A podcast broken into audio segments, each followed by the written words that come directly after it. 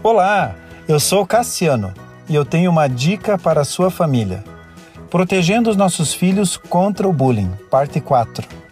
As agressões do bullying são consideradas gratuitas porque a pessoa vitimada geralmente não cometeu nenhum ato que motivasse as agressões.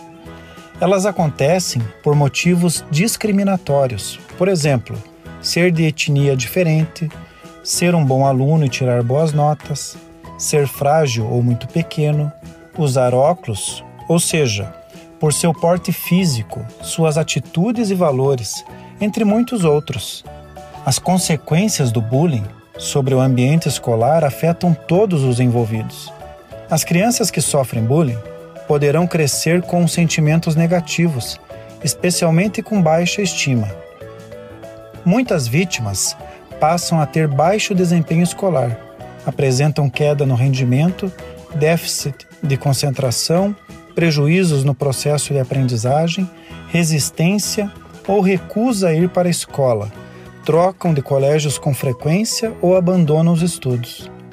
O bullying compreende todas as atitudes agressivas, intencionais e repetitivas que ocorrem sem motivação evidente, causando dor e angústia e executadas dentro de uma relação desigual de poder, trazendo intimidação à vítima.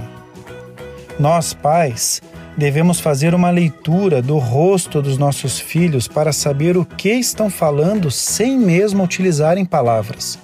Perceber o corpo físico se tem algum sinal de agressão e também através de muito diálogo, para que possamos detectar e ajudá-los a vencer essa situação em suas vidas.